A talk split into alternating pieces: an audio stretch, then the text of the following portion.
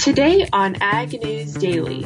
The ability, because of FieldView, that farmers and, and industry individuals can interact and connect with even platform partners. Good afternoon, ladies and gentlemen. Madison Hunt. I'm here with my co-host, Miss Delaney Howell. Delaney, how are you doing today?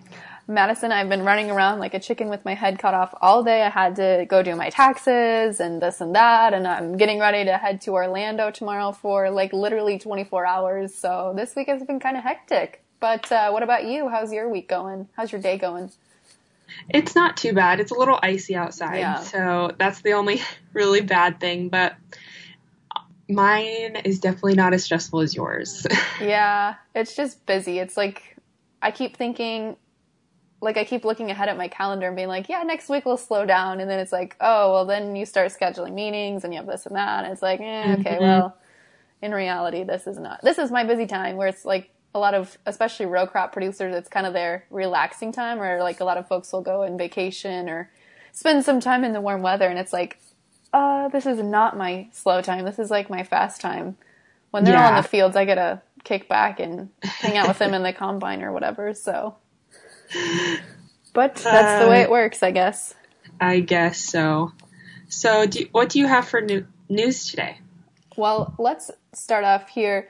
We've talked a little bit about African swine fever. We haven't had any big updates here, but as Ted Seifert and I were talking about it yesterday, we've now seen some cases reported in Vietnam. It's continuing to spread. Are we really seeing the true effects of African swine fever? I don't know yet. Um, of course, China's media is pretty censored. However, we did see this article come out just, I believe it was this morning.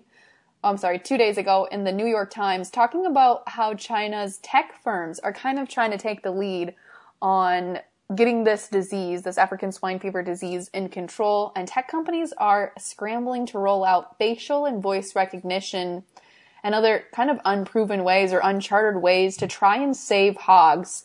So voice and facial recognition would essentially use a database of every pig's face.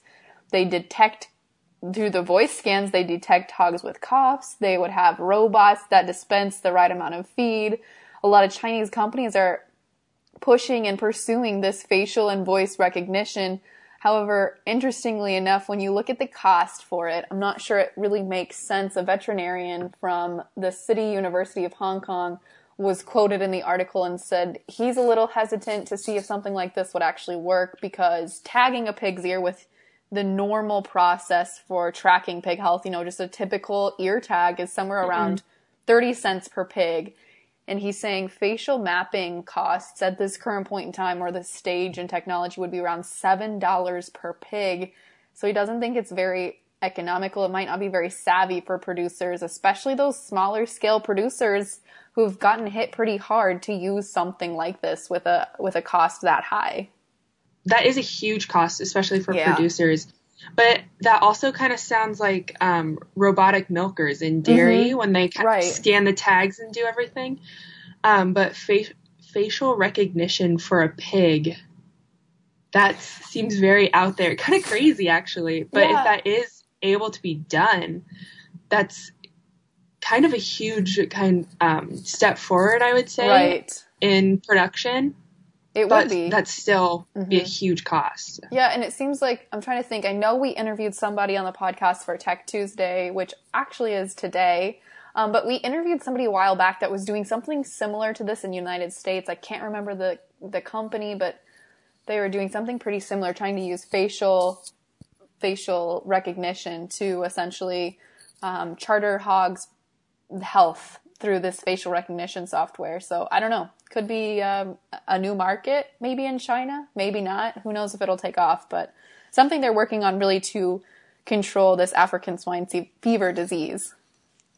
Yeah, that is kind of crazy. That's good that they are trying to control it too, because it is a huge impact, especially on the Chinese um, kind of pork market, Yes. since they do consume so much pork. Yep. Um, so I think it, it could be a huge step forward, but you just kind of have to see how it plays out. Absolutely. And actually, while we're talking about Chinese trade and Chinese pork, the U.S. China trade talks that happened last week, um, wasn't all apparently about just intellectual property and soybean purchases. Secretary Perdue said that U.S. and Chinese negotiators also discussed some of the nitty gritty with China's trade barriers related to the growth pro- promoter ractopamine, which limits U.S. pork production because if they use ractopamine in production, they're not allowed to export it to China. So said that was another key issue, and and maybe part of the reason here we really haven't seen, or on paper we maybe haven't seen as many hogs getting sent over to China as we first expected when this African swine fever outbreak happened. Okay, so they don't want that in Right. their pork, basically. Okay. Yep. Yep, they're like they like hormone or growth free hogs. Okay, I would almost okay. it would be kind of like not really organic, but you could kind of maybe compare it to organic farming, not like- using a lot of antibiotics or Yeah, like antibiotic free. yep, not using I'm a lot of growth yeah. Mm-hmm. promotion in the feed, medicated feeds, that kind of thing. So hmm Yeah, that makes sense. Um, and to kind of go along with Chinese trade, since the trade talks are still happening, Trump has said that he is planning on delaying the increase in U.S. tariffs on Chinese goods. Um, he had planned to raise the tariffs up to 25% from 10% on about 200 billion dollars worth of Chinese goods um, that were being imported but he did say that he's going to delay this because that they are being very productive in their talks and they're hoping to kind of come to a final decision soon. So, yes, something definitely was we're watching, no doubt. Yes. Yes. So you can see how that kind of progresses. hmm absolutely. Yep. And as Ted mentioned yesterday, kind of with that, it's just really a wait and see game at this point. But for the second year in a row, we've seen, especially, let's see, I think it was just earlier this year, the U.S.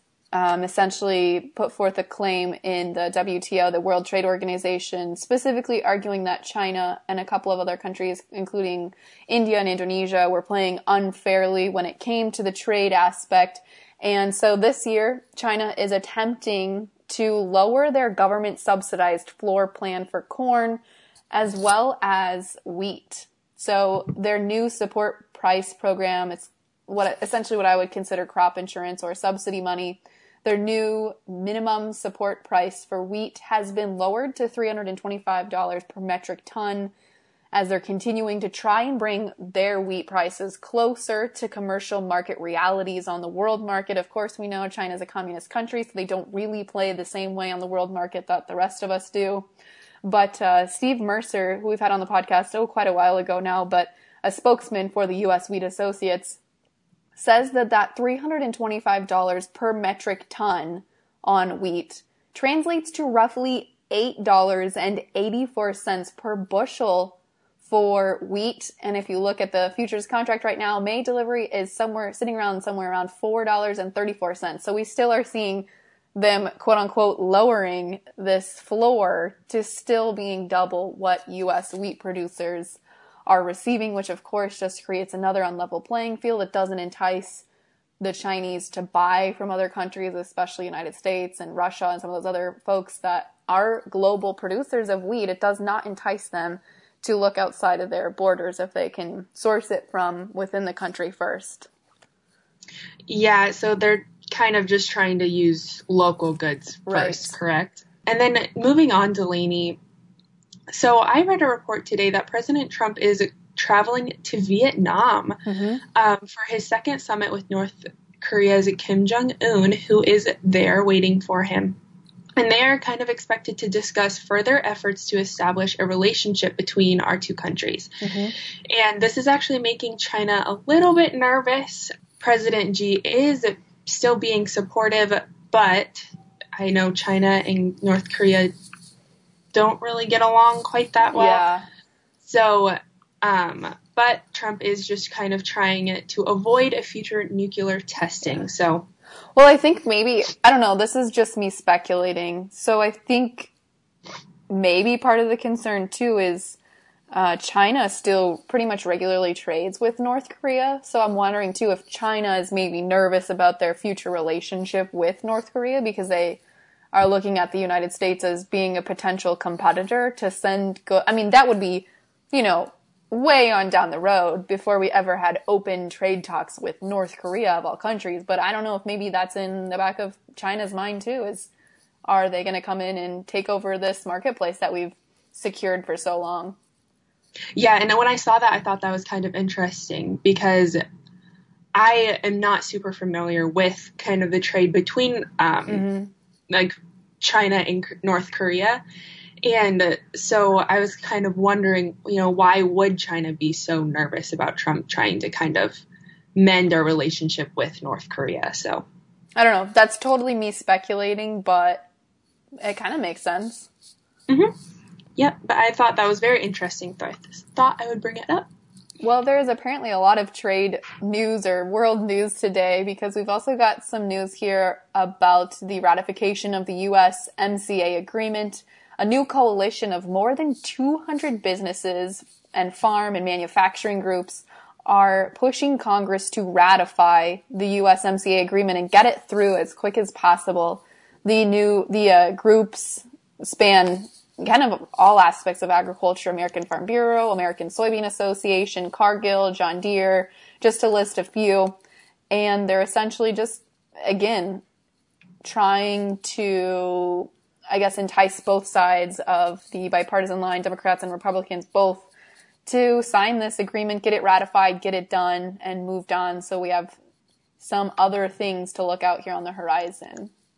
So, Delaney, that's really good to hear, especially because um, just with everything that's happening, that is kind of a good outlook for these next few months. Yeah, with all, some, everything going on. Absolutely, it would give some positive rhetoric, I think, to the trade markets right now. If we finally got USMCA at least signed and done, it would be kind of a bright spot. Mm-hmm. Definitely.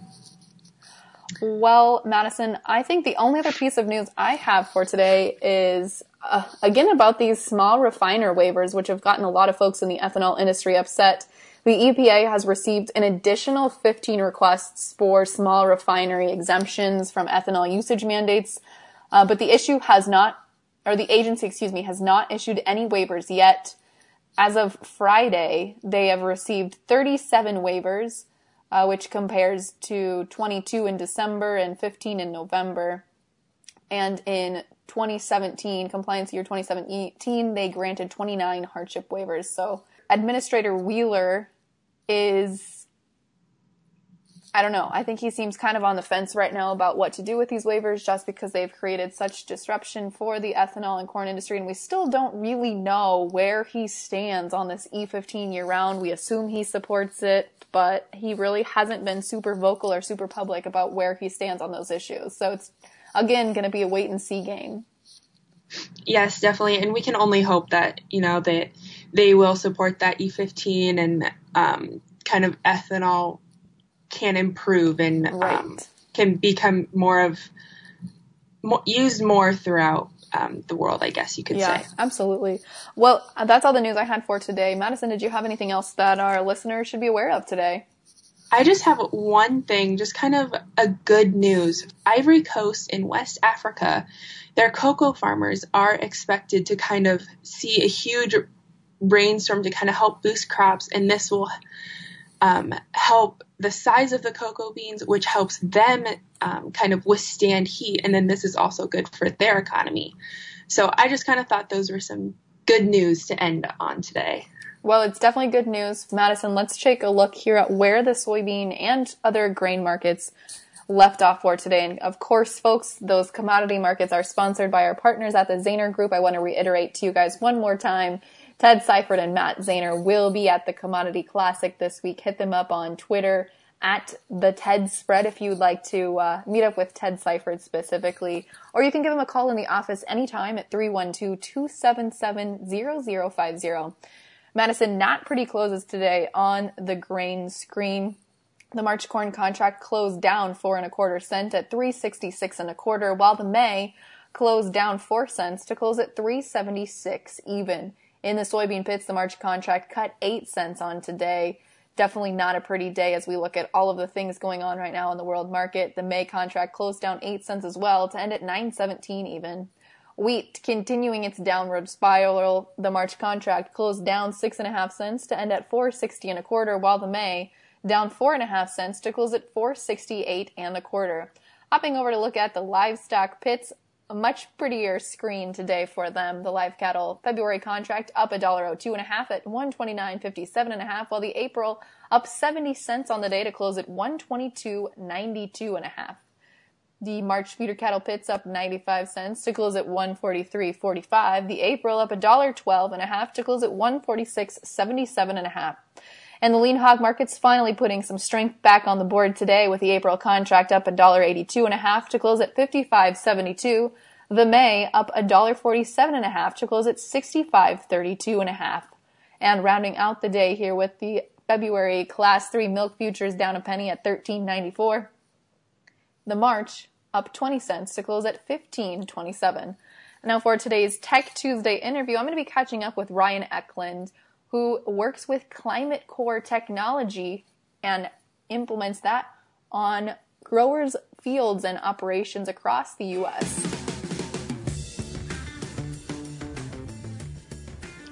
Well, as promised, for today's Tech Tuesday interview, I'm catching up with Ryan Eklund, who is the Climate Business Manager for the Climate Corporation. Ryan, thanks so much for chatting with me today. Hey, thanks for having me. Okay, so before we get started, I want to add some clarity to folks who've maybe heard of either the Climate Corporation or Climate FieldView. Can you break it down for us? What's the difference? What's the brand or what's the product here that you are representing? Absolutely. The, the brand in the marketplace is often referred to as FieldView. You'll know us from our FieldView Cab app and the FieldView Black app. Um, the company that I work for is the Climate Corporation. So oftentimes um, we get mixtures of our brand name, but Climate FieldView probably is the most consistent representation uh, that your farmers might uh, have heard or your listeners. Awesome. So then my next question's got to be Ryan. In the marketplace today, there's a lot of precision ag stuff. What does Climate FieldView or the FieldView brand? What are you guys doing as far as precision agriculture goes? So the the FieldView uh, brand in the marketplace is often associated with um, getting data all in one place, having a efficient mobile form of farmers' data. It also, because it's all in one place, gives farmers a chance to see new insights they might not have otherwise had. And then, uh, as always in, in today's economic environment, help farmers understand more completely and optimize inputs uh, when available. But um, what's really cool is the power of platform for FieldView. Those three pillars that I referred to, but also the ability, because of FieldView, um, that farmers and, and industry individuals can interact and connect with even platform partners that aren't FieldView necessarily, but they deliver a solution to their customers through the FieldView platform. So it's really quite a diverse uh, solution set for um, those in ag. So tell me, the FieldView partners, is that seed companies, fertilizer companies? What are those partners that are working with FieldView to pass that on to their growers? So, uh, because of the platform status that we have and the usership that we uh, have the benefit of, digital ag companies um, have created solutions that are unique to their their own space. Perhaps it's sensory information, perhaps it's uh, uh digital solutions through imagery but they access and, and connect with their farmers on the FieldView platform, um, which gets them the the connection that they need to um, have farmers make better decisions. We do associate um, very heavily with a lot of seed and, and uh, retail brands, which allows, in my benefit and my understanding, the benefit for the farmer of that power of trusted advisors. Most farmers, as I've got to know them, um, have a team of people that surround them. And so, because FieldView is very focused on collaborative effort, um, those farmers, along with their trusted advisors, can share in uh, evaluating product performance and coming up with uh, new solutions. So, um, those are some of the, the tenets of the platform. Yeah, absolutely. So, I mean, I've got to ask the ag field or the precision ag field is very cluttered right now. I mean, you look across the industry. I don't want to name some of your competitors, but there are certainly competitors in this space. What makes Field FieldView's setup or operation different than some of those competitors? I think that's a great question, Delaney. Uh, the thing that I think is our unique point is our relationship creation with the farmer and their multiple generations of input providers. Um, and when I mean inputs, the, the father, son, daughter combinations that go into creating plans and outcomes. I think the uh, the word that I, I hear oftentimes from the marketplace is ease of use. Um, you pick up a FieldView uh, app on your iPad and you start interacting with it, and it, it just oftentimes makes sense. So, data that farmers have had access to for years um, are simpler to understand and digest with tools like yield analysis and our field region report. And that, that probably is our biggest differentiator is, is that ease of use and uh, that collaboration opportunity. Yeah, ease of use is definitely one, especially from some of those older farmers. I mean, my dad is kind of in that group where he's slow to adopt new technology, so I think ease of use is a huge one um, for the market right now. So when I log into my FieldView app on my phone or computer or, or a tablet, what am I going to see? What's the user interface? And I guess what components can I generate or what information can I generate from using the app? So I think that's a, another great question. Is when you log in, um, we're often in just ag and life in general looking for efficient ways to to diagnose a problem or evaluate an outcome. And really, what we just need is is enough information to to choose to dig in more or to choose to pass over and, and continue. And uh, when farmers log into their FieldView app, they have instantly at their their thumb's disposal uh, information to weather and rainfall. Um, they have the ability to access field health imagery or to look field by field into some of the platform opportunities that exist. So if they've connected, they'd have access to that information. Um, when you get into the app, another cool uh, feature is the yield analysis tool. So as harvest is, is either in process or winding down, whether it's their phone, iPad, or, or other, a farmer can start to evaluate with their trusted advisors the outcomes of the plans that they put into place. So I often ask, what's your most productive soil type? It's sometimes interesting that the farmers know that answer, but they don't know how many acres it impacts and, and what the yield detriment is to that specific area of their farm. So that's that's the quick overview of what the FieldView app might look like. Now, uh, our other app is the CAB app. Um, the FieldView Cab app is the app that most of our customers are familiar with through its integration with the FieldView 2020, um, or excuse me, the Precision Planting 20 or the FieldView Drive. It's kind of the the app that's most often known as the controller in the the equipment. Okay, you've used a couple of terms there that I don't know, and so maybe some of our listeners don't know too. The CAB app, um, the Precision 20 or Yield 20. What were those terms? Can you break that down for me? Yeah. No, so uh, the FieldView Cab app is uh, an app for the iPad that that's um, now just recently available on the iPhone. But what that app exists to do is interact with the precision planting control monitor called the 2020 for both the yield sense and the seed sense. But then it also interacts very um, easily with the FieldView Drive, which is our data collection that occurs um, at the at the tractor's isobus, which uh, I don't I don't want to get into all of that. Okay. But any tractor that has a GPS signal and um, a rate message, we oftentimes can help farmers visualize uh, application or, or uh, equipment performance on their iPad. So that's really the foundation of making good decisions is mm-hmm that ability for a farmer to collect good data. And through Cab app, I go back to ease of use. Uh, Cab app has created a very easy way to record um, what a farmer's doing in the field. Um, it also gives them an opportunity to create some checks and, and evaluate product performance because they know exactly where it is and can then use the FieldView tools to help measure. We really believe every pass matters, and um, we're creating the compatibility for farmers to be able to map that.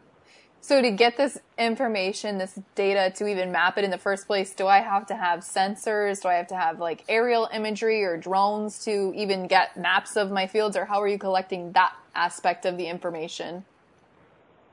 So uh, we don't necessarily need sensors or drones. Um, there's satellite imagery that FieldView uses that uh, when you get a FieldView Plus subscription, you get access to uh, that satellite imagery on the ground that you farm. It also provides you three years in, in uh, historical reference data. So it's, it's very quick once you get on and started. Uh, within a, a matter of hours or short days, um, you'll be able to start making insights based on, on imagery. And then um, I would like to also point out, even if you don't collect your yield data or your application and planting data with a FieldView Drive or a 2020, FieldView can take that raw monitor data and import it into the system. And we've actually got a team in Iowa that's that's dedicated to doing that. Um, and then once your farm data is on your iPad, you can start taking full advantage of the, the level of detail and the insights available now at your iPhone, iPad, or, or Android devices disposal. Awesome. That's that so seems pretty, yeah pretty cut and dry. Um, Ryan, I guess kind of maybe a final wrap up question. How does the subscription model work? Do you have to work directly with FieldView? Can I work with partners of FieldView? And I guess what's the breakdown? What am I what am I uh, expecting to I guess cut out of my balance sheet for the year for a FieldView? So with the FieldView uh, Plus subscription, it's an annual enrollment of $999. Um, you can purchase that through a lot of different distribution channels in the marketplace. Um, vendors and retailers, seed companies, agronomists, and consultants. Uh, our FieldView dealer network is very robust. Um, there's also opportunity to log on and deal directly with FieldView, uh, should that be a, a path you choose we believe the the annual um, subscription model is a good good model because it allows farmers to to get enrolled and it's it's just a part of their their operation. I also want to make sure that the, your listeners of the podcast understand that, that we believe in the product and uh, we're willing to give customers that aren't very familiar with digital ag and potentially have some hesitation about what value or solutions it might bring to their operation a chance to use FieldView for their first year um, through the Try It Buy It program, which essentially delays payment to the to the end. Free opportunity to kick the tires on digital ag, to partner with their trusted advisor, and, and see what opportunities in their business they have to to make better decisions and, and improve their outcomes. Awesome. Well, Ryan Eklund, again, thank you so much for filling us in on Climate Corporation. Yeah, no, thank you very much. It was fun to do a podcast. Uh, I really enjoyed it. We'll have to have you on again sometime. Yeah, thank you very much, Delaney. Have a great day. Well, interesting stuff there that they're doing at Climate Corp. Madison, there is so much fascinating technology. Oh, and I just wanted to say I got confirmation. We're going to have the, uh, the Tinder Cow app people on for next Tuesday's Tech Tuesday interview. I'm excited about that one. That is so exciting. I cannot wait to hear from them. Yeah, that will be a super fun one for sure. But folks, if you have interview ideas or maybe you want to share your thoughts on the Ag News Daily podcast, feel free to shoot us a message on Facebook or on Twitter at Ag News Daily, or you can always shoot us a new message at our home, globalagnetwork.com. Madison, with that, should we let the folks go? Let's let them go.